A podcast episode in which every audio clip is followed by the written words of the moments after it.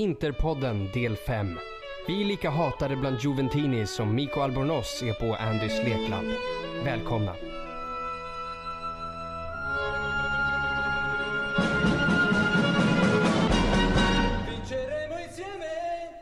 Jajamensan, välkomna till ännu ett avsnitt av Interpodden. En ganska händelserik dag så här långt. Vi kan ju börja med att påpeka att nu för ett par timmar sedan så föll eh, domen mot, eh, mot Juves president Andrea Angeli och han är numera avstängd från all fotboll ett år framöver.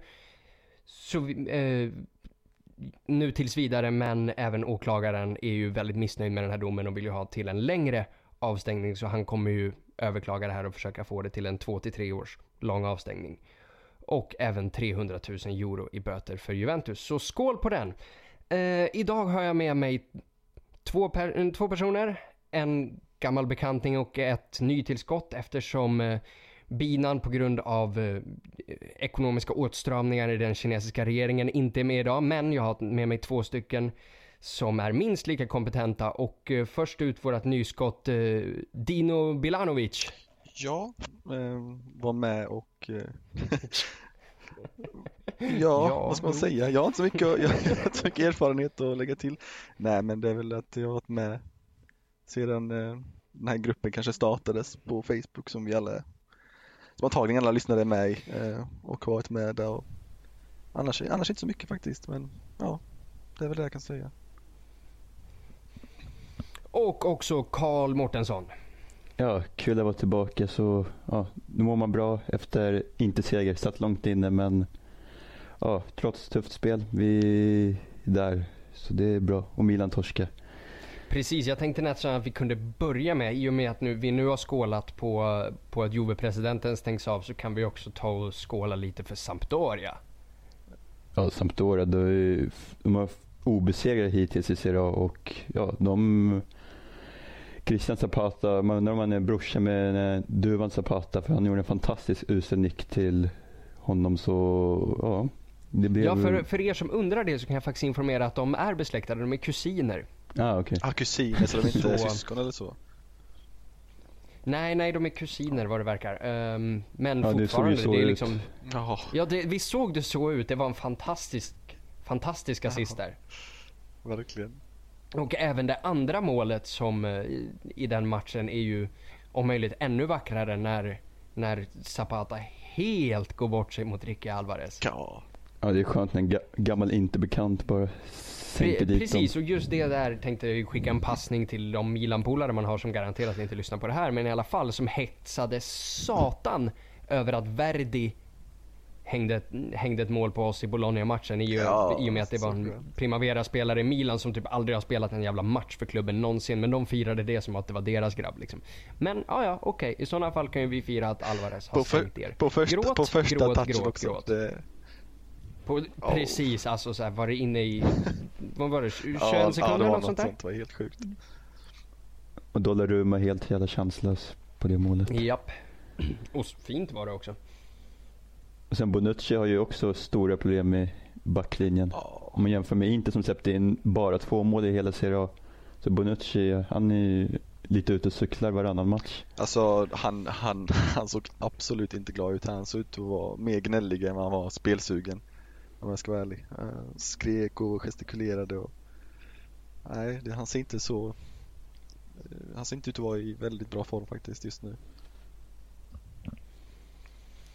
Nej, och framförallt sett till, eh, sett till eh, pengarna som har spenderats på det där laget så är det där en, så är det där en ordentlig kollaps.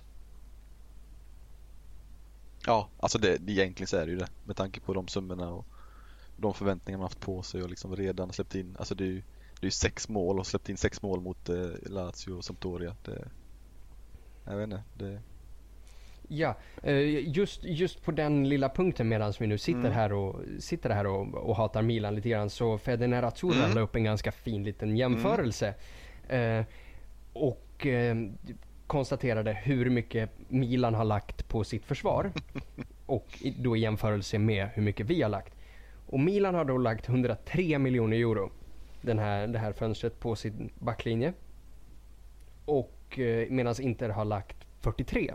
Så de är ju hela 60 miljoner över oss och eh, samtidigt så har Milan släppt in 8 mål och Inter bara Mm. 2. Och lägga till dessutom Milan, de värvar ju kortsiktiga. Bonucci, han måste ju prestera här och nu. Skriniar, han är ju ung. Han spelar ju u Mm. och var bra liksom. Så det, de värvar ju här och nu, inte värvar framtidssatsningar. Så det är en stor skillnad Mm. också. Det är det. Precis, och vi kan också ta äntligen samma, samma grej på hur mycket, hur mycket det har lagts på anfallet. Och Milan har ju som bekant pissat iväg pengar i anfallet och lagt 69 miljoner euro. Och vi ligger ju tätt, tätt, tätt, tätt därefter med 8. Eh, och Milan har då gjort 10 mål och vi har gjort 12. Alltså de har lagt så mycket pengar på spelare Mm. som, inte ens, som inte ens startar och kan få spela. Jag vet inte vad som vad Montella tänker Ja, nej, det, faktiskt. nej, det kan vi ju faktiskt. eh, Jag, eh, nu Mm. Dino och Karl här, jag skulle vilja gratulera er. Eh, För ni har just nu lika många Serie A-mål som André Silva har. Tack. Tack, tack. Så stort, grattis! Ja. Som att vinna en miljon på Triss ungefär. Ja. Ja.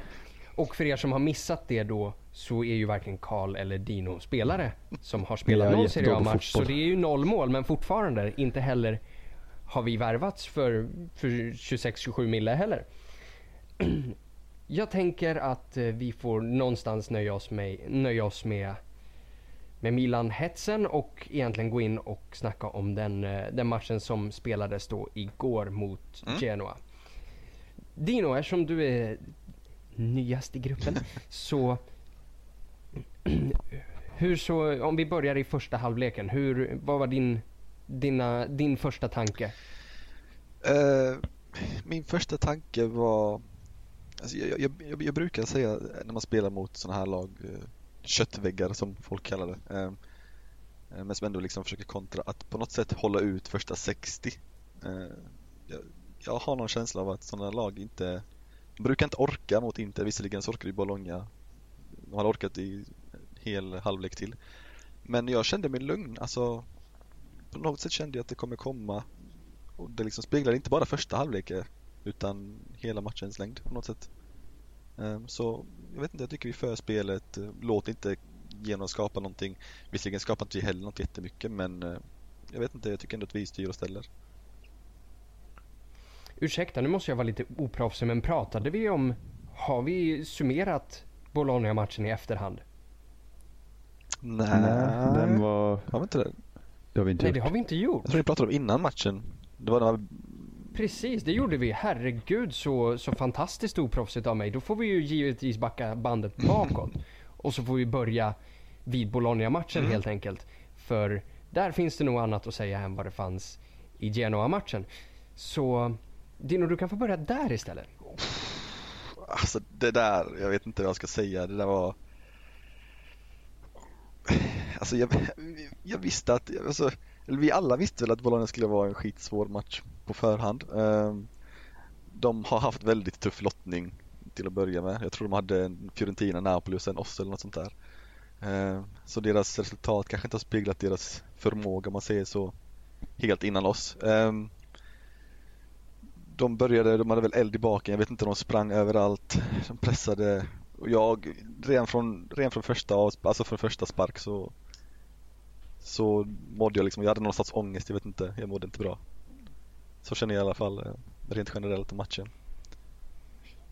Ja, framförallt, jag måste ju säga att det var ju en hel del spelare som förvånade, mm, som steppade upp och förvånade och framförallt så måste man ju lyfta deras forward där, eh, Bruno Petkovic. Ja, Som, som egentligen har spelat typ tredje fiol bakom, bakom både Destro när han har varit borta och Palazzo egentligen. Och jag hade knappt koll på vem liraren var ens. Men jäklar. det var verkligen. Att, eh, man, får ju, alltså, man får ju lyfta på hatten när, när en sån spelare ger, ger en väldigt rutinerad mittback som Miranda problem. För det Mm. var precis vad det var. Speciellt Alltså. Simon, Simone Verde också med sin eh, snabbhet och teknik. Det var Egentligen Ja, hela den, eh, trion. hela Di- den Di trion, Francesco. Federico Di Francesco, han gjorde ju också livet rent av förjävligt på högerkanten. Ja, det är ju ingen namnkunnig trio precis om man säger så. så Nej, verkligen, verkligen inte. Men eh, ja, se vad som, vad som kan hända. Bevisligen. Eh, vad som störde mig framför allt i den matchen som var marginellt bättre genom matchen men inte direkt. Vann vi en enda jävla nickduell hela den matchen?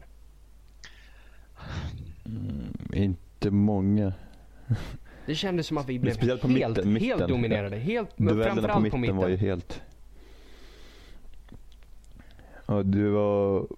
Vi förlorade var, varje första boll. Det, det, de, vann, va- de vann varje duell på mittfältet. Så... Och där ska vi dominera. Speciellt med Vecino som jag tycker var bra senast. Han är ju stor. Även, eh, vi bytte även Galladin. Det blir inte så mycket bättre det.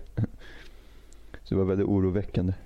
Ja, och det är framförallt oroväckande att vi, att vi har svårt i duellerna mot Bologna. Mm. När vi vet att ganska snart så, så ska vi så ska vi åka till Napoli på bortamatch liksom. Mm, mm, jag håller med. Alltså speciellt, alltså nickdueller, visst även Även på sådana här enkla saker som när utspark och så här, då kommer liksom, då, då trycker ofta mittbackarna upp nästan på mittfältshöjd och så i Inter.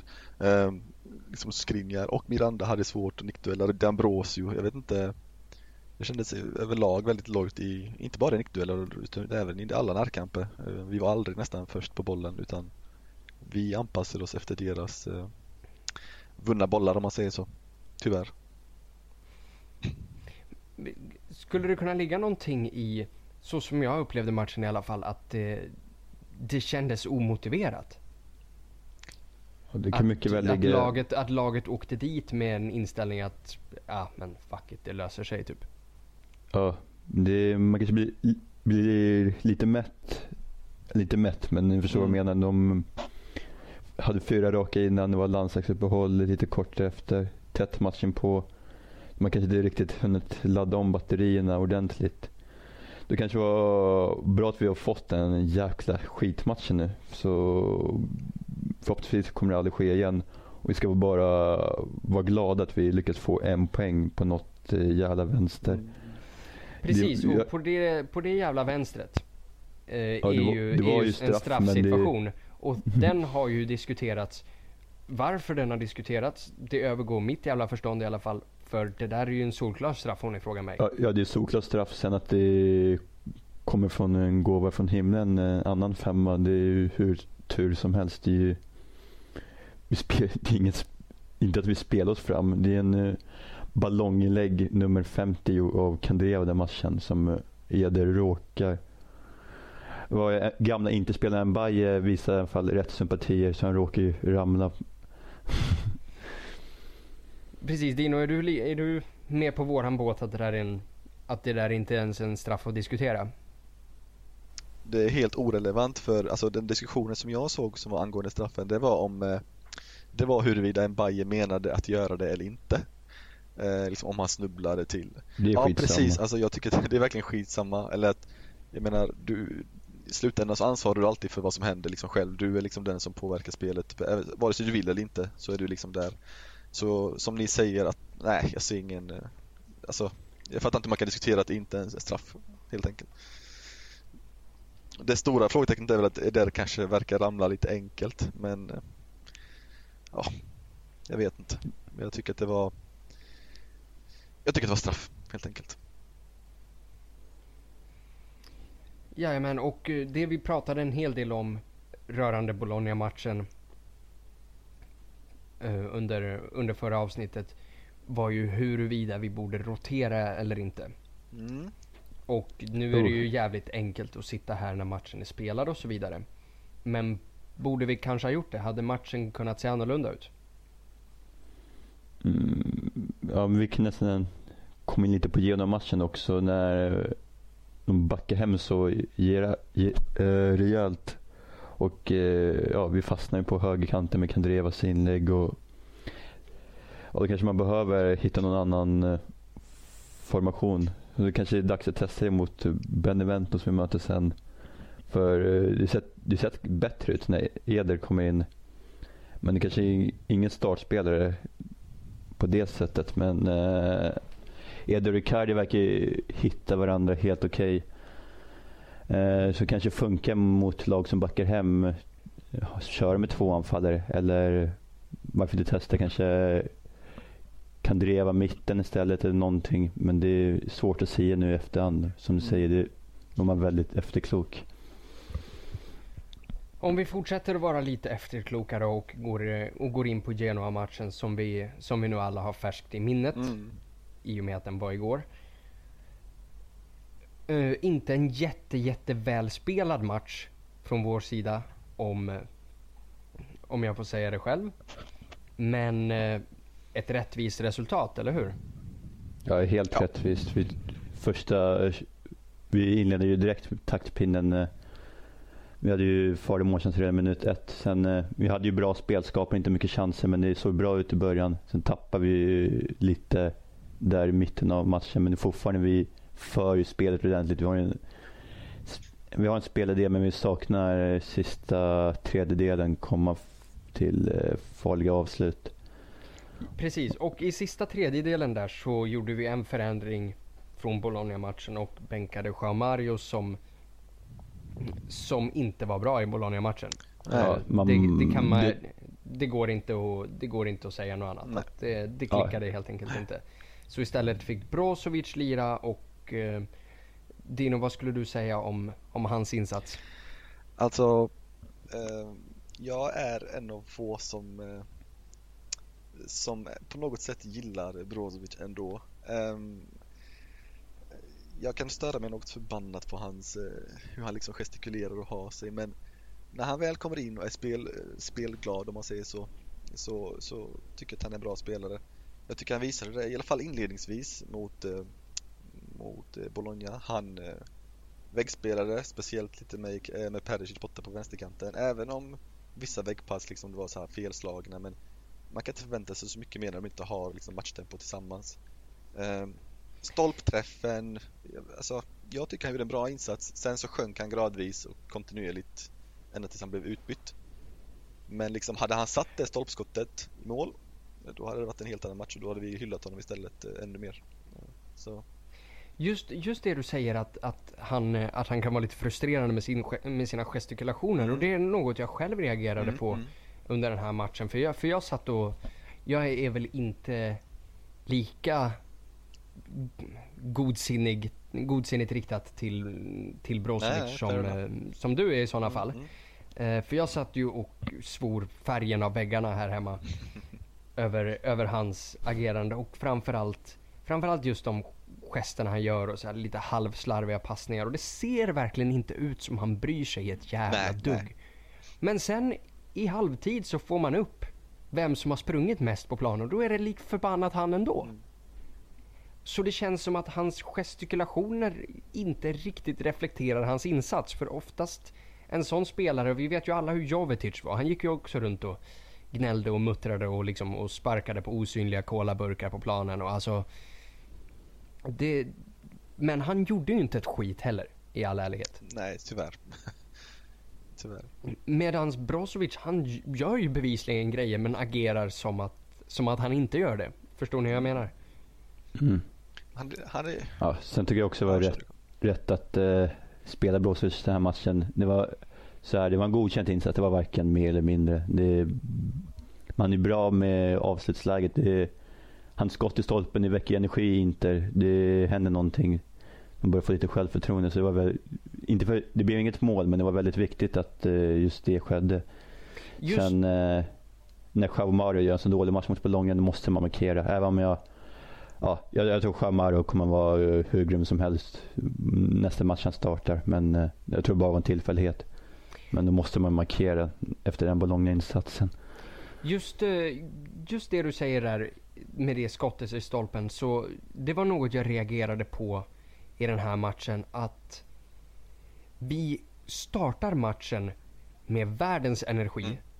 Vi Mm. trycker på och Perisic har ju det här överdrivet svåra läget som han så när pangar in med på en uppstuds över axeln ungefär. Som, hade, som nästintill hade varit snyggare än, än hans förra mål, om, eller än hans mål mot Spal. Om det nu är möjligt. Och sen efter den första fem minuterna så tappar vi av farten fram tills det är två, tre minuter kvar av halvleken. Och då köttar vi på och då får Brozovic det här läget. Så här kan vi väl fan inte ha det, eller hur? Eh, alltså, det, det är så, de här lagen som, som inte, alltså det krävs två för att dansa tango. Uh, men inte, alltså även om, även om, eh, även om Genoa gör det svårt och stänger ytor och backar hem så, så måste det finnas någonting från Inter, precis som du säger att det kan inte fortsätta så att man måste kunna luckra upp försvar, man måste kunna sätta ett Alltså jag tycker personligen att tidiga mål mot sådana här matcher så, så har man det liksom oftast i Så rår man hem det liksom. Eh, så du, jag tycker du har, jag håller med dig, alltså det måste Mer måste hända mot, eh, mot, mot, mot svagare motstånd. Jag, jag, är nästan mer lugn när vi möter lag som är lite bättre än lag som är Halvbra ja, exakt, exakt. Typ. Jag, jag har mer panik mot sådana lag. På hemmaplan. Ja, precis. Men som Fiorentina, Roma liksom. Visst, Roma vänder bortaplan. Men ändå, jag, liksom, jag har liksom något Ja, jag vet inte. Det är svårt mot de här lagen. Genoa, Bologna, Torino, Fiorentina. Ja, väldigt... Mm. Jag vet inte.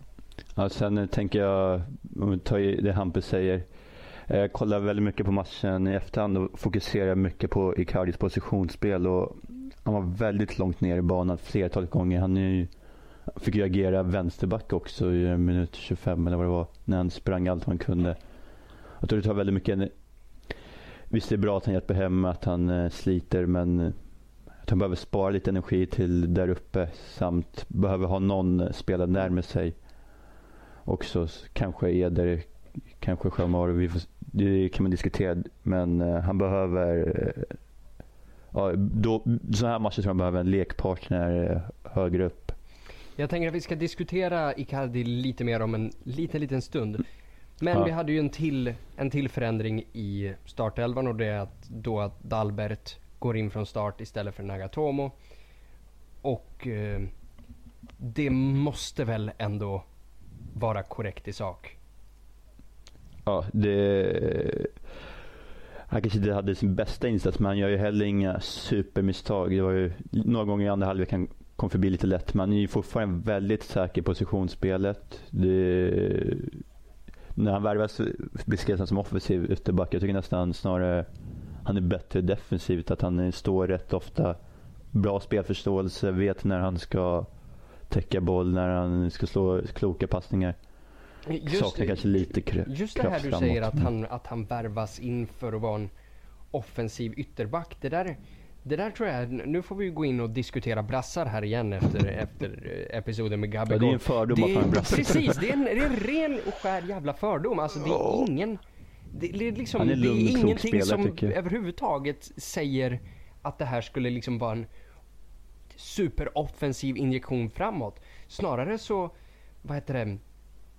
så är det, ju, är det just hans defensiva mm. kvaliteter vi har värvat honom för. Vilket jag tycker ska vara den primära anledningen till att värva en vänsterback också. Men det som liksom utmärkte honom framförallt i ligan är ju att, det liksom, att den brytsäkerheten och uh, framförallt siffran att han har flest stoppade inlägg i Europas topp 5 ligor under förra säsongen. Ja, ja alltså det... Och sånt, sånt, uh, sånt skojar man inte bort alltså.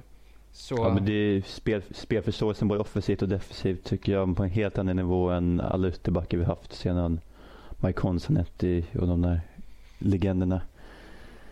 Va? Du menar att, du menar att Alvaro Pereira nej, inte, alltså, inte... Alla sopor som Pereira och sånt där. Nej men bara det att, alltså bara det att Spalletti eh, väljer att eh, att, eh, att våga starta Dalbert så, så tidigt eh, efter hans ankomst. Alltså bara det tyder ju på att han på något sätt liksom anpassar sig i spelet, att han är taktiskt medveten och har något liksom metatänk angående sitt, eh, sitt spel och inte liksom springa ut där och springa för att springa som till exempel Nagatomo som vi ofta ser måste förlita sig på sin snabbhet eller så här och inte sitt positionsspel och sitt taktiska, eller sin taktiska förmåga. Så att eh, ja, alltså vissa säger att ja, Dalbert är skit, han kommer inte upp på överlapp och jag ser mycket på Twitter att det är en dålig värvning men jag tycker inte det. Nej, och jag, jag håller med dig där att jag tycker det är en bra värvning och att kritiken i, är obefogad och liksom och det som sägs att ja men okej, okay, ja han tar inte de här överlappen. Ja, men absolut, men han har ju bara igen, det här är hans, vadå, andra, tredje match från start och vi Han spelar och, 280 minuter. Det Mm. kommer och han har ju släppt in noll mål medan han spelat. Så Inter har aldrig släppt in mål när han har varit på planen. Precis, och de- facto att han då inte gör det markant sämre än Nagatomo som har haft sju jävla år. Ja, alltså, Alltså jag, kan inte, jag kan inte säga det tillräckligt många gånger för att folk ska fatta hur bisarrt det är. Mm. Sju jävla år! alltså det, det för, för perso- personligen tycker jag att det behövs inte, du behöver inte vara bättre än Nagatomo för att kunna bänka honom. Du kan vara minst, alltså om du är exakt lika bra som Nagatomo så tycker jag att det är befog nog att bänka Nagatomo. Alltså så, så, så långt har det gått tycker jag. Eh, Jag, jag håller med dig, tacka gud. För Ja. jag, vi hade ju, nu när Bina var med senast här så satt ju han och höll Nagatomos försvarstal. Alltså för helvete. Det. Eh, och, och det här du säger, att, att Nagatomo får förlita sig på sin snabbhet. Det är ju något man hör ofta. Han är inte ens snabb längre. nej, nej exakt. Alltså det, Han är inte så jävla snabb. Alltså, så det argumentet det håller inte ens, inte ens det längre Nej. egentligen. Men alltså jag tror att eh, jag tror att eh, det börjar, saker börjar komma ikapp lite eh, äntligen sju år senare. Och ja, ja, då är det bara Ranocchia kvar då. ah, han startar ju inte som tur var än. Ja, nej det, det är väl det. Men kan ni, alltså den grejen att de två spelarna som har varit längst i klubben. Sju år båda två. Mm, värvades, eh, värvades eh, säsongen 2010-11. Yuto Nagatomo och Andrea Ranocchia. Ranocchia har inte dålig lön heller, det är det som är det roliga. Nej, nej, nej för fan. Vad fan. Alltså båda de här har väl fått två kontraktsförlängningar också tror jag. Mm, mm. Mm. Man undrar ju, man undrar ju vad, som, vad som krävs för att vara för dålig liksom. Ja, jag- Jag har själv inte förlåtit Nagatomo sen Ekdal gjorde hattrick på San Siro. Det skulle liksom inte gå. Så Ekdals marknadsvärde tre, tripplades efter den matchen. Ja, alltså. Tack vare Nagatomo. Till tre Snickers då. Ehm. en annan kille som också har fått kritik precis som Ranocchia och Nagatomo. Men till skillnad från de två så är kritiken mot honom enligt mig helt obefogad. Och det är ju då vår lagkapten Mauro Icardi som, som verkar vara, ha någon form av måltavla på ryggen för att kasta skit på. Ehm, Karl, kritiken mot Icardi efter Genoa-matchen. Hur, hur ställer du dig till den? Mm. Tycker du att den är befogad? Alltså han gör ju ingen, jag kan inte säga att han gör en superbra match. Samtidigt, hans egenskaper kommer ju inte rätt till. Det, som jag sa lite innan, han jobbar väldigt mycket hem. Och eh, man får ju ge honom, när han har lite tuffare, att han fortfarande ger allt för klubben. Han bryr sig väldigt mycket. Får, Inte får som förlåt, som förlåt Karl, men får jag avbryta dig där? Just Mm. den hemjobbsgrejen som, som vi alla såg så är han nere och egentligen stoppar ett Genoa-mål. Och Mm. eh, man, min spontana reaktion var ju att man, man applåderade och sådär ja, vilken jävla brytning. Och sen blev jag förbannad. Vad fan Ja. i helvete ska han, ska, alltså ska han behöva göra den? Nej, han var ju bredvid Valero flera gånger under första halvleken. Jag tror Spalletti sa till honom halvtid för att bli lite bättre men fortfarande var alldeles för långt ner i banan, utgångspositionen. Han, eh, får han bollen i straffområdet blir ju oftast skott på mål eller mål. Så det, han behöver hitta, samspel med Kandreva är helt obefintligt också. Där behöver någonting hända. Perisic funkar väldigt bra men tyvärr, ja de kanske inte fick eh, riktigt rätt samspel men det, det finns någonting där i alla fall. Men Ja, tror och ni, Framförallt, jag, jag, jag skyller ju inte den grejen på Icardi. Jag skyller ju den grejen på resten av laget. Varför ska våran, våran targetspelare högst upp behöva ta en 100 meters löpning hem för att rensa, för att rensa bort ett mål? nej, Det är väl ändå tio andra spelare på plan som ska göra det innan honom. ja, alltså ja, nej, jag håller verkligen med dig. Alltså han, han har inte det, alltså visst all cred för, för att han räddade målet, självklart, men han har inte, han har inte någonting där att göra, eget straffområde, förutom fasta situationer egentligen. Eh, nej, Precis. Hur som helst Karl, fortsätt. Du besvarade kritiken mot Icardi. Ja, sen, eh, ja han är ju, till exempel ja, matcher som Roma, vad har han? en chans, gör två mål. Det är liksom det finns inte ens på världskartan att man kan göra sån insats som man gör mot Roma. Och den högsta nivån, när spelet verkligen fungerar, när bollen kommer in i straffområdet, ja då vinner vi. Då, blir, då gör Inter minst två mål. Det är en garanti och det är väldigt skönt av laget. Men ja, lite, lite som jag var på innan. Det, just sådana här matcher, nu har jag mött många lag som backar hem väldigt mycket. Att eh, Spalletti kanske behöver ändra sin taktik då och hitta någon på något sätt måste Icardi komma in, eh, få bollen i straffområdet. Och hur han ska få det, det kan man diskutera. Men jag blir inte bättre med Kandrevas ballonginlägg som vi såg även denna match.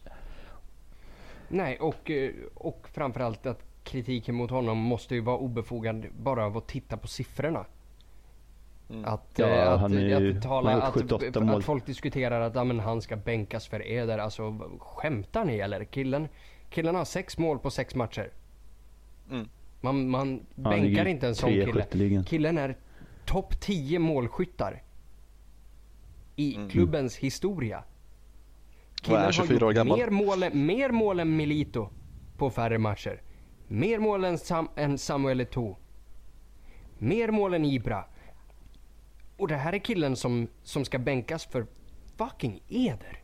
Really? Nej, nej, aldrig, aldrig, aldrig. Alltså 24 år gammal också på det. Um, exakt, exakt. Uh, det Så säger grejen sitt, är att han inte, han är inte ens klar än. Nej, alltså, han, han ska han pika om fyra år. Ja, han har knappt börjat. Det... Sen att Ricardo och Eder kanske, jag, jag, jag, tycker de passar. När Eder kom in, det, de hade lite kombinationer. De kanske passar bra tillsammans med Eder som släpande. Men det är en annan femma att uh, ja, Eder är en bra inhoppare tillsammans med Icardi. Men det är fortfarande, att ersätta Icardi, det är helt galet i mina ögon. I mina öron. Eh, jag tänker att vi kan prata om eh, det hände ju en del rätt intressanta grejer i den matchen. Um, och eh, jag tänker innan vi tar Dambrosios mål som var en liten, lite av en chocker om man ska vara helt ärlig. Mm. Jan Karamo. Jag tänker inleda där och säga vilken jävla spelare. Ja, det är sjukt. Alltså, det är ingen ekonomisk risk heller till skillnad från Gabigol. Sen kanske, ja, Gabigol kanske blir bra i en annan diskussion men Nej. fortfarande, vi lånar in honom väldigt billigt. Eh, skulle han suga, då kan vi släppa honom. Är han bra, ja då kan jag köpa loss honom för 5 miljoner euro. Det är ju kaffepengar i dagens fotboll. Det är ingenting. Och, och eh, om du frågar mig så har han redan bevisat sig vara värd de, ja, de 5 miljonerna. 5 miljoner på, den, på de 10 minuterna han lirade. Ja. mm. alltså, det, han är ju 19 bast. Ja, alltså i allra värsta, alltså i allra värsta fall, alltså då, då är det verkligen allra värsta fall, så släpper han för minst lika mycket man, man tog in honom för med tanke på hans ålder eh, och, sånt ja. där. Så det, nej, det, det, är grymt. Och ser man till förra året de topp fem högsta ligorna så han fick ju mest speltid av alla i sett 18 år eller yngre. Han spelade 2200 minuter, det han var helt ordinarie i sitt slag. Kommer då vad det var för skräplag i franska ligan. Men det var eh, fortfarande, han är... Ja exakt, just det. Uh, men framförallt så, så vill jag ju, vi, vi, var ju ganska säkra på innan att liksom den här killen är liksom en snabb, snabb teknisk ytter, liksom en typisk, en typisk fransk ytterprodukt så som, som många franska spelare är i den ligan på den positionen. Mm. Men det här är ju en stor bufflig jävel alltså. Han är lång, stor, stark. Alltså även, även de gångerna när han inte lyckades med, med sin dragning eller inte lyckades ta sig förbi så är han fortfarande stark nog att hålla ifrån en motståndare och ta sig förbi ändå. Och en sån grej är så otroligt värdefull. Framförallt i den här ligan. Alltså man har ju fått någon sån eh, mm. stereotyp bild på yttrar liksom kort, liten, snabb, eh, svag men teknisk och du vet. Men, men jag, jag tycker när jag, när jag såg honom, han hade han har den här balansen liksom, som du sa, styrka, storlek, lugn. Han såg aldrig stressad ut, kunde vända hem spelet när han inte såg några andra möjligheter. Alltså han verkligen jag, vet, jag tycker han verkligen har en bra grund att liksom köra iväg på, om man säger så. Eh, och växa Och på. vad han framför allt har, att han har kapaciteten att ta ett beslut på planen utan att först göra 26 inläggsfinter, toucha den 84 gånger, vända hem ur ett bra läge, Mm. finta ett par gånger till och sen panga den till Bergamo. Ja. Som en annan lirare som vi har som brukar spela på den positionen. Och jag har ju varit en av dem som har sagt att Kandreva är en otroligt irriterande jävla spelare att titta på just av den här anledningen. För vilket proffs behöver så här många touch för att göra Nej. något som är så dåligt?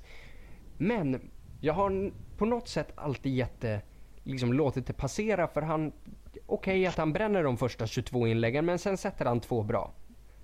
Och lirade Ja, två fram, lirade fram fantastiska, 11, 22 just. 11 12 assists förra säsongen. Satte 5-6 mål. Det är acceptabla siffror. Mm. ja jo, jo men alltså det mer börjar acceptabelt. fan bli, det börjar, det börjar fan knaka nu alltså. Mm. Det såg bra ut mot Roma men sen har det ju sett så risigt ut. Så jag tänker nu mot Benevento som har av sina, sina senaste tre matcher har de 6-0 mot Napoli, 4-0 mot Roma och 2-0 mot Crotone som är otroligt usla i år. Och eh, ja, mot Benevento då ska det bli mål framåt och då tänker jag testa Karemo i match. Det, det kan ju inte gå helt åt helvete Nej, liksom. Jag, jag håller med till, till fullo där. Hur känner du Dino? Ja, alltså eh, det var ju diskussion vare sig han skulle få spela överhuvudtaget i Serie A. Om han skulle bara få liksom lite tid i, i kuppen och så. Men eh, efter, efter det inhoppet så, så är jag beredd att hålla med på att eh, kör för all del. Alltså Benevento är så dåliga, alltså extremt dåliga som Karl sa. Så jag, jag, jag, ser, jag, ser ingen, jag ser ingen anledning till att inte spela honom. Eh, när droppen för mig gick, eller det har ut många gånger om man säger så, men, men, men när Kandreva tar emot bollen och backar innan inlägget, såg ni det? Eh, Just det, just Ja. det. Och bollen bara Ja, och- går fem meter Ja, det, förbi. jag, jag tappade det helt. Jag sa nej, han, han måste ut. Och, Ja, Och det, det, det som är, alltså det här med, eh, och det här med att backa i sig, det är väl en grej. Men han är för fan frispelad. mm, ja, han ja, har ja. öppen väg och slår den in när han får bollen. Mm. Och tar emot den och backar in i markerad position. Alltså, det är, jag, jag, jag, Alltså Ja, det är det, måste finnas minst. någon form av arbetsläger för sånt här. men, men förstå, förstå hur svårt det är som anfallare att du springer in, du ser din ytter, du försöker tajma din ytter och tänker nu kommer ett inlägg. Då kommer en skottfint eller att han stannar upp. Och sen på något sätt måste du som anfallare liksom ta dig ur markeringen, komma på löpning igen, för du kan ju inte stillastående stå och vänta på att det kommer en boll, eller hur? Nej, nej. Men, men, men det blir ju fallet när man spelar med Kandreva väldigt ofta. Så liksom, du får springa som en höna i liksom cirklar och hoppas på att du tajmar in den, det inlägget som kommer från Kandreva. Eh, så det, det, det, tar för, det tar för alldeles för lång tid. Alltså, och, och, det sjuka är och det sjuka är ju att, att Icardi hela förra säsongen faktiskt lyckades med det. Mm, ja, exakt. Vilket borde vara ännu en anledning till att han inte ska bänkas. Mm, nej. För tänk, dig, tänk er när Kandreva ska stå och mata inlägg till Eder. Nej. Nej, nej. Alltså, jag, jag brukar, jag gillar... Är, är, bra när han får komma med fart och ja, Få bollen på fötterna med sig i steget. Då är Eder en ja otroligt. Och vass det, det såg vi forward. flera gånger mot Eh, uh, Genoa och även lite tendenser i Bologna. Men eh, om vi ska mata sönder inlägg på Eder det kommer inte bli mycket mål. Nej, precis. Eh, men ett mål blev det i den här matchen. Eh, av eh, Danilo D'Ambrosio. På, eh, på en hörna. Och just hörnorna tänkte jag faktiskt att vi, kan, att vi kan ta och diskutera lite grann och så kan vi dra in frisparkarna i det där igen. Det är ju behagligt att ha sett nu två, två matcher i rad Eh, nej, förlåt nu, inte, givetvis inte mot Bologna, men mot Crotone och nu mot Genoa så gör vi mål på fasta situationer. Något som var ett problem hela förra säsongen och som även var ett problem i, i upptakten av, eh, av den här säsongen. Men framförallt de här korta hörnerna som vi slår. Oh. Vi måste lägga av med dem va? Mm. Ja okej, en gång per match tycker jag. Max en gång per match bara för lura motståndaren lite, ha lite variation. Men 15 gånger per match, det blir...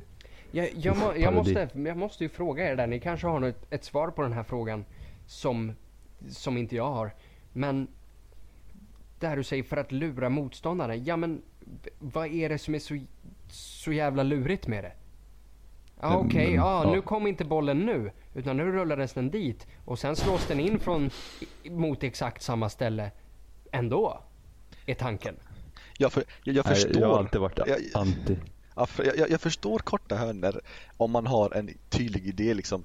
Kort pass, skarv, jag vet inte, väggspel in. Men liksom, vi, vi, vi, vi är kort hörna, stopp. Och så stressar vi. Precis, Ja, och sen vet. slår vi samma inlägg som vi, som vi kunde slagit från hörnan direkt. Exakt. Ja, det var ju en, det var en sekvens när det var kort hörna, Valera slog till Brozovic som körde jättelågt inlägg på en gen, genomspel. Fick vi en till hörna. Jag Bara, ja, varför gjorde du det här? Ja. Och framförallt där behöver vi också, vi har väl kastat tillräckligt med bajs på Kandreva, men jag tycker fortfarande inte att det räcker. För när vi just är på hörnerna, hela Bologna-matchen och hela jävla Genoa-matchen, varenda hörna han tog från sin kant prickar första spelaren varenda jävla gång. Ja. Alltså jag... Det i sig är en bedrift. Jag är en urusel fotbollsspelare. Men om jag får de 12 10-12 försöken som han får per match. Jag kommer fan lyckas, jag kommer lyckas med en av dem. Sen kanske den går till andra sidan plan. Men du kommer men lyckas med en. Att pricka, men att pricka första spelaren 10-12 gånger per match. Det är för... Alltså...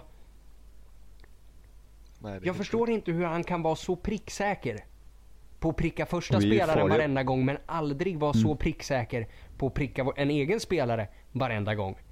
Alltså, Det var ju många spel, farliga spelare i straffområdet också med Vecino som är lång, Skriniar, Miranda, Icardi. Det är många. Perisic. Perisic. Alltså det är många som kan. Men gjorde vi Det är inte... många som kan göra nickmål. Det blir ju bättre direkt när Mario tog hörnorna. Det blir ju mål då. Ja, direkt. jo Hans men första hörna var det va? precis och... Jag tror det var det. Jag tror det var hans första hörna till Ja, och med. men, och Ja, det det, det, det säger ju sig självt. De två målen vi har gjort på hörna, Skriniars mål och nu Dambrosios mål. Mm. Båda de två hörnorna har slagits från, eh, från vad blir det? Eh, från den högra sidan. Mm. Ja. Där då Kandreva inte tar hörnorna. Men alla hörnor som slås som slås från Kandrevas vänstra sida landar på första spelaren. Alltså, vi- jag tycker, jag, jag, jag förstår inte, jag, jag tycker vi ska slå, slå liksom eh, inläggshörnor om man säger så. Eh, in med bollen direkt för vi har gjort mål mot, eh, Skriniar fick ju, visserligen det var fast situation, han fick in boll, eh, D'Ambrosio nickade in. Eh, Icardi har gjort otaliga mål på, på, på nick från, från hörnor. Jag kommer ihåg speciellt mot, Inter, eller mot Juventus på hemmaplan när vi vände förra, Ja, ja. förra säsongen. Eh, och Det kommer jag och Karl också. ihåg också vill jag lova. Jaha, ja, men precis. Och liksom, Karl skrek så när Karl och, eh, en, och eh, Jacopo, en lirare till, de skrek sönder mina trumhinnor när, eh, när Perisic sä- sätter andra där. Det var värt Men det. det- var men det är värt alltså, så men jävla den- värt. men den ration på något sätt mellan bra, bra hörnor och mål, alltså den, du vet, kommer ett bra, en bra hörna med de spelarna som inte har i straffområdet, det, det blir bra chans varje gång vill jag säga. Eh, om inte mål till och med. Så jag förstår inte varför man inte Absolut, utnyttjar det. och, eh, och framförallt hela den här tanken att ja men okej det är svårt att liksom att, att pricka den i luften och sätta en nick. Ja men absolut, men bara att den kommer in där. Mm, mm. Bara att den kommer in och någon av våra spelare är först på den bollen skapar total kaos Mm. i straffområdet. Ja. Och det är ju så till exempel Skriniars chans dyker upp, att den, den studsar ner lite turaktigt. Och sen sitter den, det behövs inte mer än så. Nej. Så in med skiten, som flickan sa. Eh, jag tänker att eh, vi, vi kan avsluta med bara, bara en liten formalitet här. Eh, de två röda korten som Genoa drar på sig i slutet, där Karamo är direkt orsakande till, till en av dem. Eh, och när Eder dras ner av eh, Stefano Mionga i friläge. Två korrekta röda kort. Vad tycker ni? Ja, det är inte så mycket att diskutera. Nej. Det är en frilägesutvisning, en våldsam satsning. Det är liksom ut med skiten. Japp. Ehm, och, eh, och till sist skulle jag vilja lyfta, faktiskt lyfta den, den killen som blir utvisad, där den här eh, Stefano Mionga. Det var, det var fan en bra spelare. Du menar under matchen? Ja. Ja. Under matchens gång ja. Under matchen ja, och sen annars kan jag inte hålla med dig. Nej. Ja, han var Men bra. under matchen ja. Ja nej men som sagt man har ju inte sett jättemycket av honom. Han värvades ju in nu i somras från, eh, från Avellino i, Mm. i Serie B. Så man får väl ändå ge en liten cred. Nice att du har tagit steget upp och, och gör, det, gör det bra utifrån förutsättningarna liksom. Ja men det, det, det är kul att alla ska stiga upp mot Inter. det, det, det Ja är ja ja men, men, det, men, det säger ju sig självt. men det är vi vana vid så det det. Precis.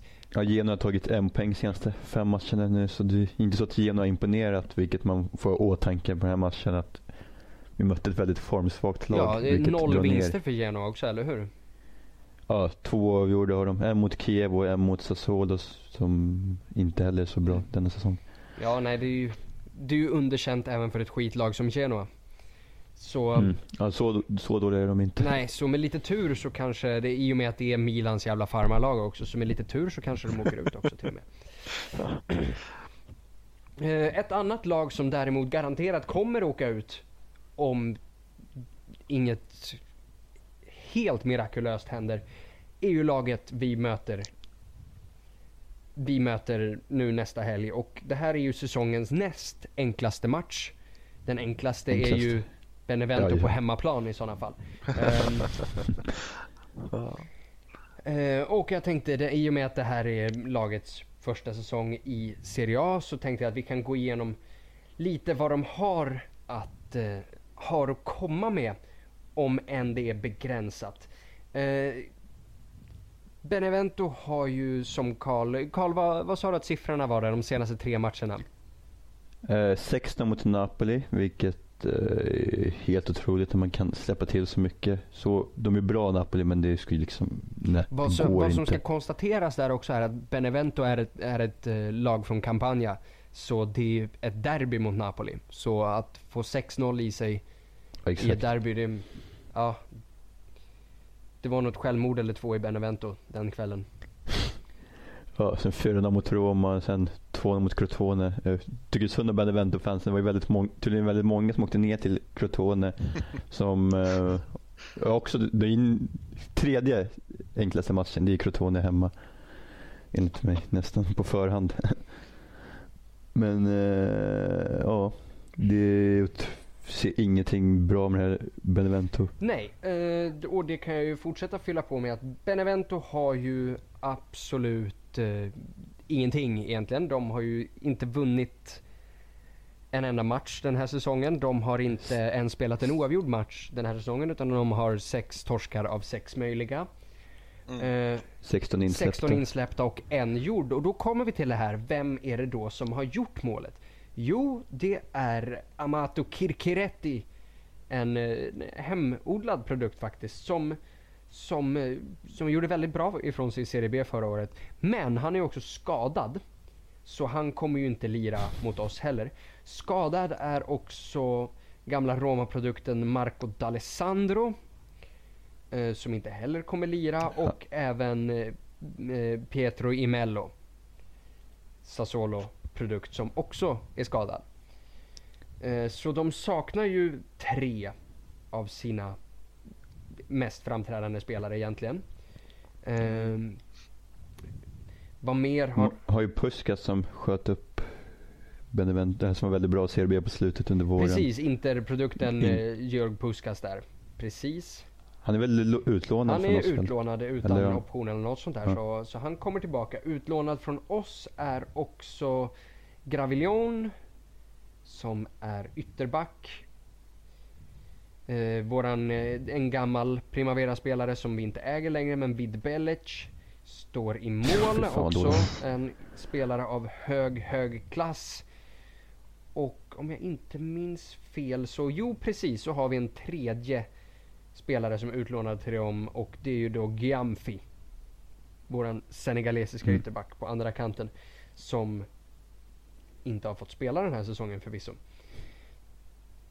Ehm, så, Det enda, enda namnet som skrämmer på förhand är Cataldi, men han, eh, precis som när han var igenom förra säsongen, han kom ju helt fel in i så här bottenlag. Han ska spela i lag som är bollförande. Mm. Nu ska han försvara, han är ingen bra spelare defensivt. Är helt okej men det, när Benevento ska backa hem, det, han kom helt fel till. Så han blir ju lika dålig som alla andra. Och eh, sen bara för kul skull så kan vi ju nämna också att eh, vi har ju, det är en svensk spelare med i, eh, i Benevento också i Arementeros. Ja, 18 gjorde mål i holl- holländska ligan förra året så jag trodde han skulle ta en startplats i det här skitlaget men eh, inte ens det han lyckades Nej. med. Shit, alltså. Ehm. Så. Eh, vi pratade ju om rotation då förut. Efter den här matchen så kan vi också påpeka att vi har ett landslagsuppehåll.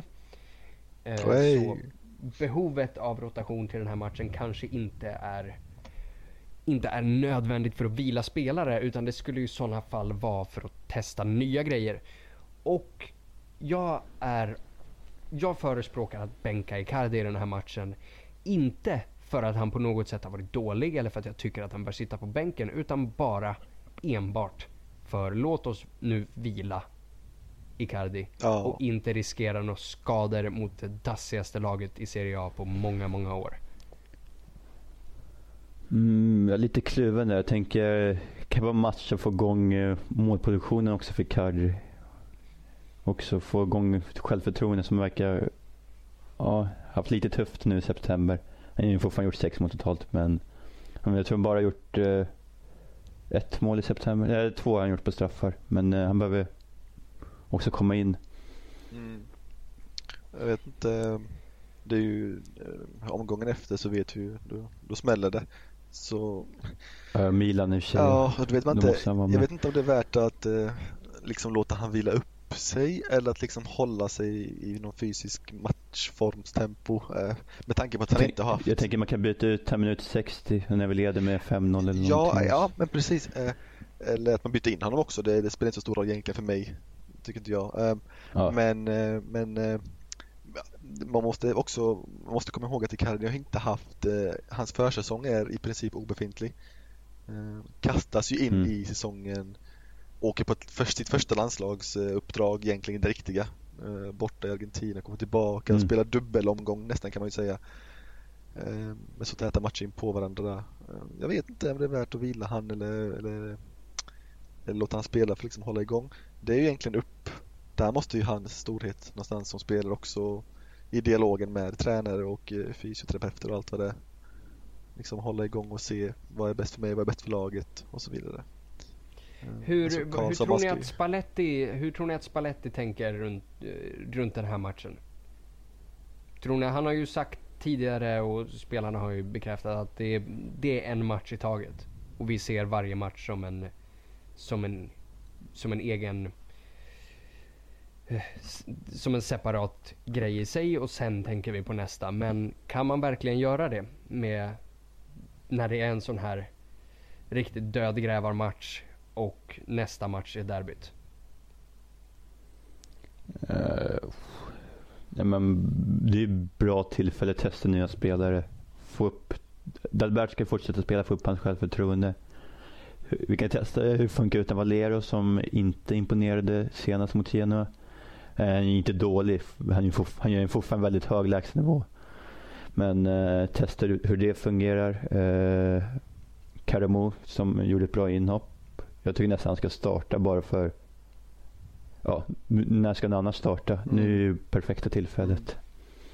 Verkligen. Är det någon, är det någon annan förändring? Om ni, om ni hade suttit i, eh, i Spallettis kostym. Hur, eh, hur, hade ni, hur hade ni lagt upp det? Jag hade låtit, eh, jag tror jag hade låtit Valero vila. Faktiskt. Mm, snart 33, Mm. snart 33 år gammal. Eh, stor match mot eh, Milan som kommer. Man kommer antagligen möta en, ett femmanna mittfält. Eh, har sett faktiskt lite, inte dålig, men lite seg ut, lite trött. Eh, du nämnde det här med hemjobbet när Icardi tog över hans eh, hemlöp där. Eh. Det hade han gjort tidigare på säsongen. Ja, men precis. Så jag vet inte, kanske i så fall honom. För jag tycker att vi har kvalitet nog på mittfältet att kunna säkra upp en vinst ändå. Med Gagladini, Vesino, Mario Brozovic och så vidare. Så honom i så fall. Och som sagt testa Karamo, varför inte?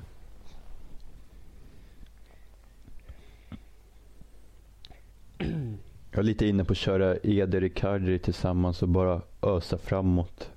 Bara få in mål. Få in en tidig balja. Det De vore, ju fantastiskt, det vore ju fantastiskt skönt att stänga en match tidigt en gång. För Mm. vi, vi vet ju alla att, liksom att Perisic, när, när alla andra har sprungit sig in i döden så orkar Perisic den där sista, de där sista 5-10 minuterna. Att vi, vi är som bäst i slutet på matchen och att vi lyckas, oftast lyckas sätta våra mål då. Men det vore men ju skönt för, för ens egen hälsas skull om vi bara kunde stänga en sån här skitmatch någon gång. Ja. Ja. ja, om Perisic bara kan få fokusera på offensiven för fullt en match också. Då... Han är ju en sjuk poängproduktion i början. Det... Men eh, han får ju också, likt Icardi, få ta väldigt mycket hemjobb. Perisic får ta väldigt mycket hemjobb också. Eh, så Perisic behöver ju, han behöver få mer fokus på offensiv tror jag. Mm. Även om det är skönt att ha en sån vilja också. Men eh, det ska inte behövas. Det är det som är irriterande. Ja, eh, vad tror ni då om att eh, vi tippar lite resultat här som eh, det brukar ju... Binan brukar ju sätta de här... Jag brukar inte göra det. Så jag tänkte att jag kommer, jag kommer gå sist idag. Karl, har du lust att börja? Jag kan börja. Jag... Och frågan bara hur mycket vi ska vinna. Men minst tre mål är jag ganska säker. Släpper vi in ett mål borde någon back byta ut sig själv tycker jag.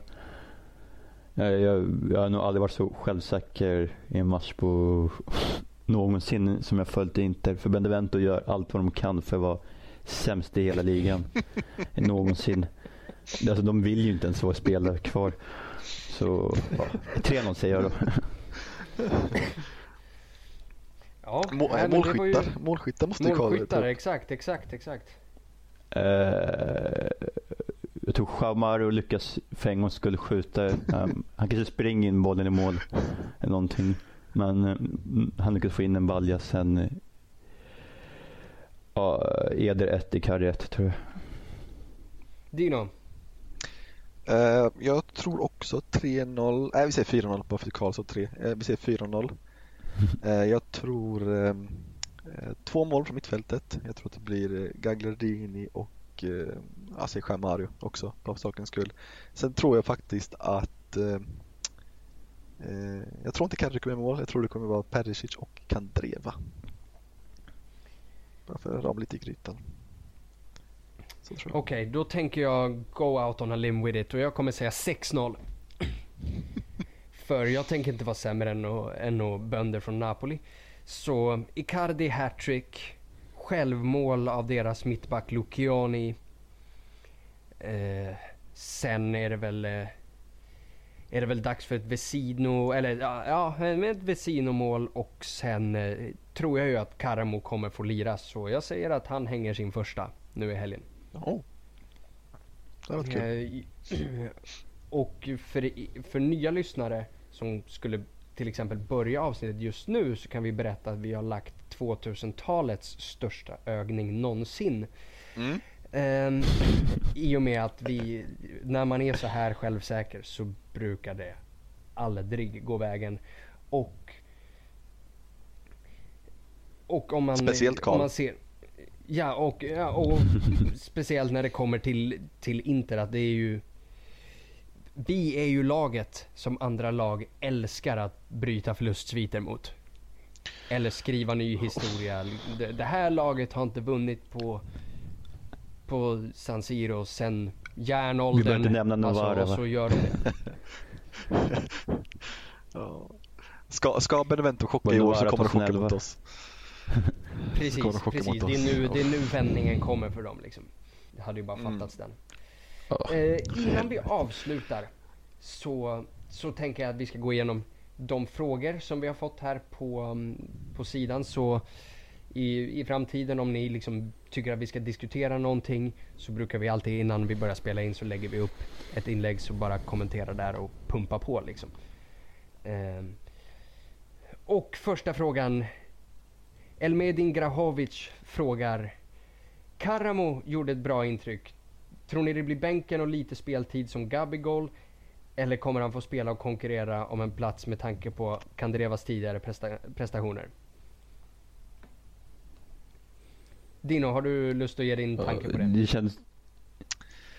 Eh, alltså, jag tvivlar inte på hans eh, förmåga och vad han, vad han visar och att han förtjänar sin plats. Jag är bara rädd för att den här eh, Kandrevas orörliga eller liksom det eh, immortality på högerkanten liksom håller sig kvar på något sätt.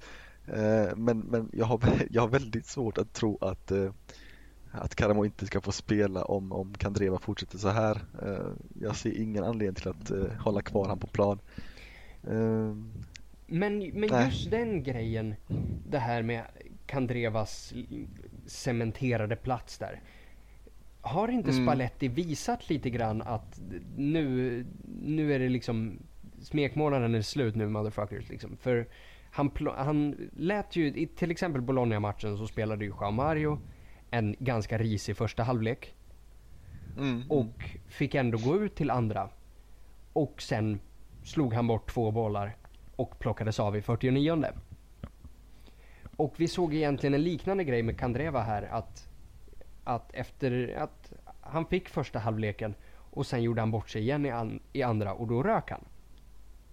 mm. Så tror Alltså, ni att hans eh, plats är lika bombsäker så som, så som den har varit de två senaste säsongerna? Alltså, ja, till viss del. Det, men fortfarande, det, den är väldigt säker. Kanske inte lika bombsäker, men den är... Det ska nog mycket till, till exempel i ett derby, starta med Karamo eller någonting. Men ja, det känns ju spännande i alla fall med Karamo. Nu, han tar ju lite, vad ska jag säga, Palacios plats, känns det som, förra säsongen. Mm. Så det, han får ju, jag tror han kommer definitivt få mer speltid eh, än Gabigol på grund av den anledningen. Det finns färre spelare att Och med rätta mellan. också. Alltså lå- låt oss vara Mm, ärliga här. ja. Karamo är mycket bättre än vad Gabigol är.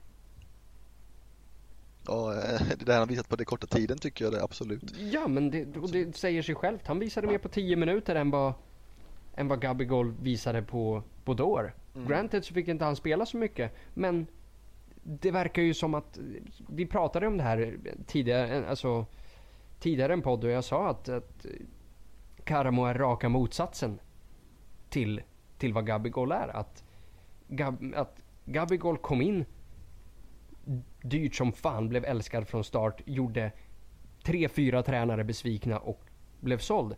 Och Karamo har kommit billigt. Mm. Alla har varit skeptiska och kritiska och han har imponerat på Spalletti, imponerat på lagkamrater. Få- Vad heter det? Spalletti har redan hyllat honom och säga, sagt att han anpassar sig fort, stark, visar stor potential och sen hoppar han in och faktiskt gör skillnad i en match. Alltså det här, det här är en kille som ska spela. Om ni frågar mig. Ja, Jag håller med. Um, sen eh, sen eh, Spallettis val att, eh, var det mot Roma han bytte ut Gagladini i halvlek och Chamaro kom in? Eller var det mot Fiorentina? Mm. Mot Roma va? Precis. Ja, i, I alla fall. Eh, med, och liksom eh, ta ut honom där. Chamaro har också blivit utbytt eh, för att lämna plats åt andra efter dåliga insatser. Så på något sätt så har Det är lite, dåliga... o- li, Ja. lite oroande tycker jag att Chamaro, när han kommer in, då är han oftast väldigt bra. Som mot Roma, han var helt fantastisk. Men när han får starta känns det som att ja, han blir lite mer låst på något sätt. Ja, precis. Och, och, liksom, och, och bara det att, liksom, eh, bara det att, eh, att Spalletti vågar, eh, rotera. Visserligen så finns det väldigt bra ersättare på mittfältet till skillnad från kanske Mm. just Kandreas position. Det finns bara Karmo som är väldigt fräsch. Men, men liksom det ger någon sorts indikation till laget att okej, du spelade skitbra förra matchen eller matchen innan. Men det, det räddade inte den här halvleken liksom, utan du, du, du ryker. Kanske inte lika illa som eh, De Boer med eh, Kondogbia. Eh, men, var- men Vilket liksom jag långt ifrån är fortfarande stöttar till hundra. Ja, jag stöttar, men det var lite komiskt. Ja, men liksom det, det, visa vad som gäller och liksom, ja, så är det bara. Om vi går vidare på fråga två. Det är Babylona Korshavi som frågar. Spalletti duckade frågan om två anfallare från start och sa att Eder får bättre effekt när han kommer in från bänken. Men det ser för jävla statiskt ut just nu. Tror ni han testar lira Kandreva lite bakom Icardi och drar ut Joao Mario på kanten? På så sätt slipper folk 300 inlägg i bakhuvudena och Kandreva är rätt bra på att skjuta utifrån. Och det är, det är fråga ett och sen kommer vi in på fråga två där också från båda två från Babylona. Vad tror ni om den lösningen? Att flytta, att flytta in Kandreva centralt och lira Joao Mario på kanten? Tror ni det är något Spalletti Eh, överväger? Alltså jag tror det är en bra lösning. Sen, eh, nej, men jag har svårt att se Spalletti göra den ändringen. Jag, jag, jag hade jättegärna velat se Chamaro på kanten. Det funkar väldigt bra under Europamästerskapet när Portugal Och, vann. och i all Eh, ärlighet, det, det Kandreva har gjort allra bäst den här säsongen är ju eh, vad heter det, assisten till Icardi. Som han gör i, Ro- i Roma-matchen. Ja, Det, det insticket. Och det kommer ju från en central position. Ja, han gjorde ju även mot Gena senast nu, när Perisic sköt över. Det var ju Kandreva som gjorde insticket där. Så när han får vara lite mer centralt, det händer mer grejer tycker jag nästan. Så jag är lite inne på den teorin att eh, han kanske tappar lite snabbhet nu. Men kanske har kvalitet som passar bättre där. Precis, och, Men, ett, och eh, ett är långskott som, som eh, vi kan ju kreditera Mario för otroligt mycket grejer. Men vi har ju redan konstaterat att, Oh, att det, där, det där kommer inte hända liksom. De, alltså det skottet som Kandreva pangar in i förra derbyt mot Milan, det kommer inte Mario att göra liksom. han hade ju ett bra skott från högerkanten med. Eller lite högerytter, mittposition om man säger så. Eh, var det förra matchen mot, var det mot Bologna eller var det matchen innan? När han sköt mot bortre stolpen om ni kommer ihåg och målvakten snuddade bara. Ja, jo det är väl mot, eh, det är väl mot Crotone tror jag. Ja. Ja, Jag gör en del långskott mot Milan eh, som Kandreva gjorde. Gör Chamaro det kommer jag spräcka dina Ja, det, det är du välkommen att göra i sådana fall. Eh, och eh, Babylona frågar också Hur rädda är ni att interagera Jesus och återupplivar Benevento? Och jag tror väl redan att vi har bevisat med sättet som vi tippar resultat och så vidare att vi inte är så jävla oroliga för Benevento. Men sen är ju det här att vi vi älskar ju verkligen att, att, plocka, att plocka upp de här skitlagen. Vi vet ju alla hur det gick mot Crotone förra året. Oh. Historien är lång.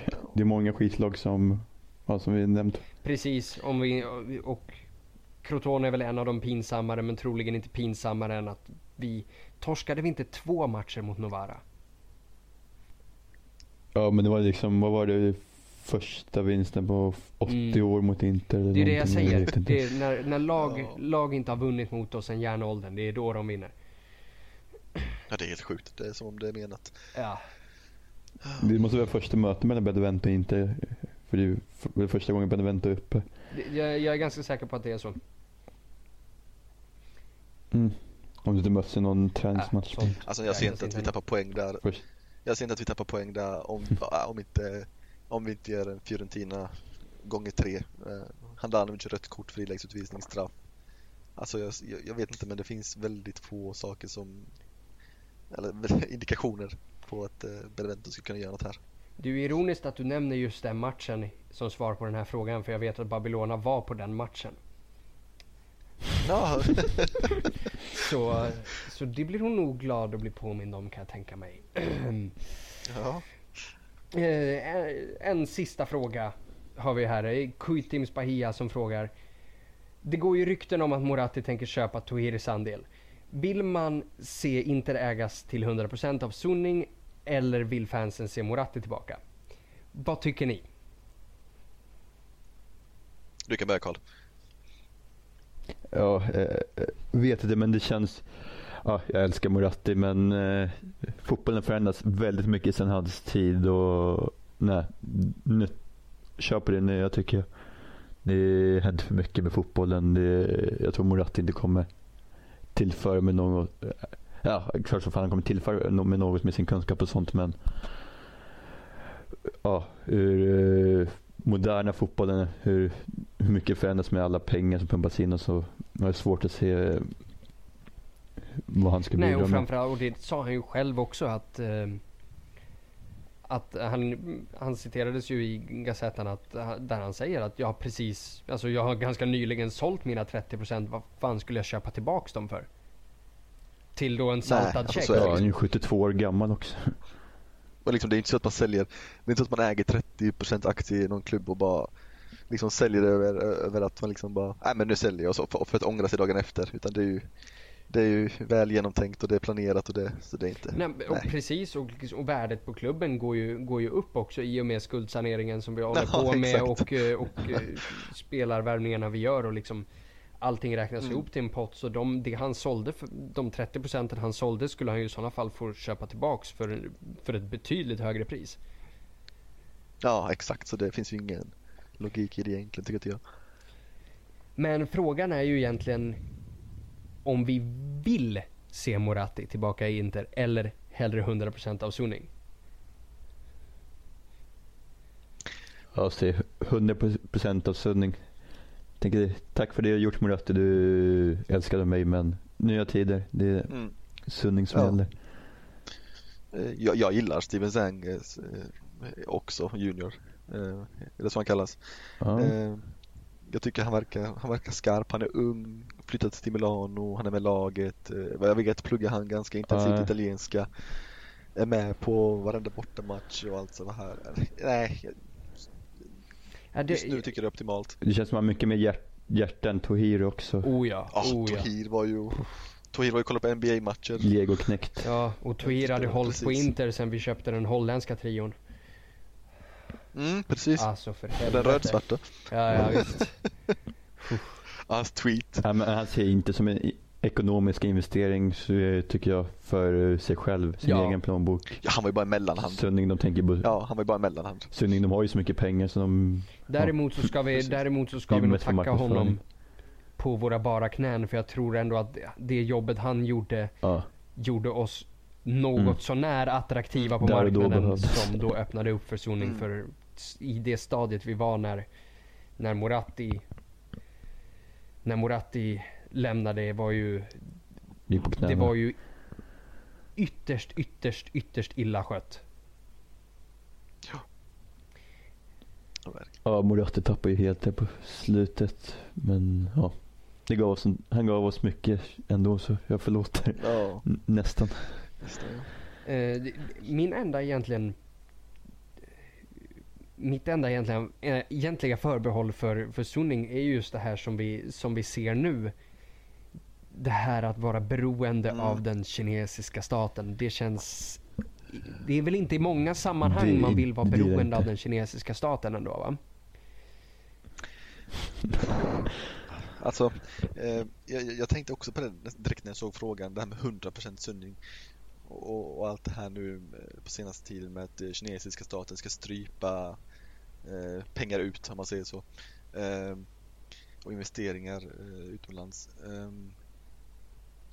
Sunnings mål har ju enligt utsago varit att få Inter att vara en självförsörjande klubb. Eh, men jag, eh, alltså jag har så svårt att se det hända innan innan pengar har pumpats in i ett tidigare stadie om du förstår vad jag menar. Eh, investeringen måste göras innan man kan innan man kan vinna någonting på det. Och liksom det jag, jag ser inte förutom liksom organisations enligt, alltså, enligt organisation jag ser inte anledning att eh, hur ska man säga att Sunning äger inte om man inte får investera. Förstår ni vad jag menar? Ja, precis. Vad, vad tjänar inte på att Sunning äger om, om inte de får pumpa pengar? mer än organisationsmässigt så. Ja, nej, det är precis, men det skulle man ju egentligen kunna säga om precis vilken ägare som helst egentligen. Ja, egentligen, egentligen så är det så. Det har du helt rätt i också. Eh, och med det så drar vi till den eh, fjärde och eh, sista frågan som är Arian Mirsaj som frågar Var är binan? Och jag kan svara på det Arian att han är på väg hem till dig så det är lika bra att du börjar med käket nu direkt. och med de orden så avrundar vi för ikväll. Ett stort tack till Karl och Dino som har varit med och tills nästa gång Forza Inter Juve Merda. Juve Merda.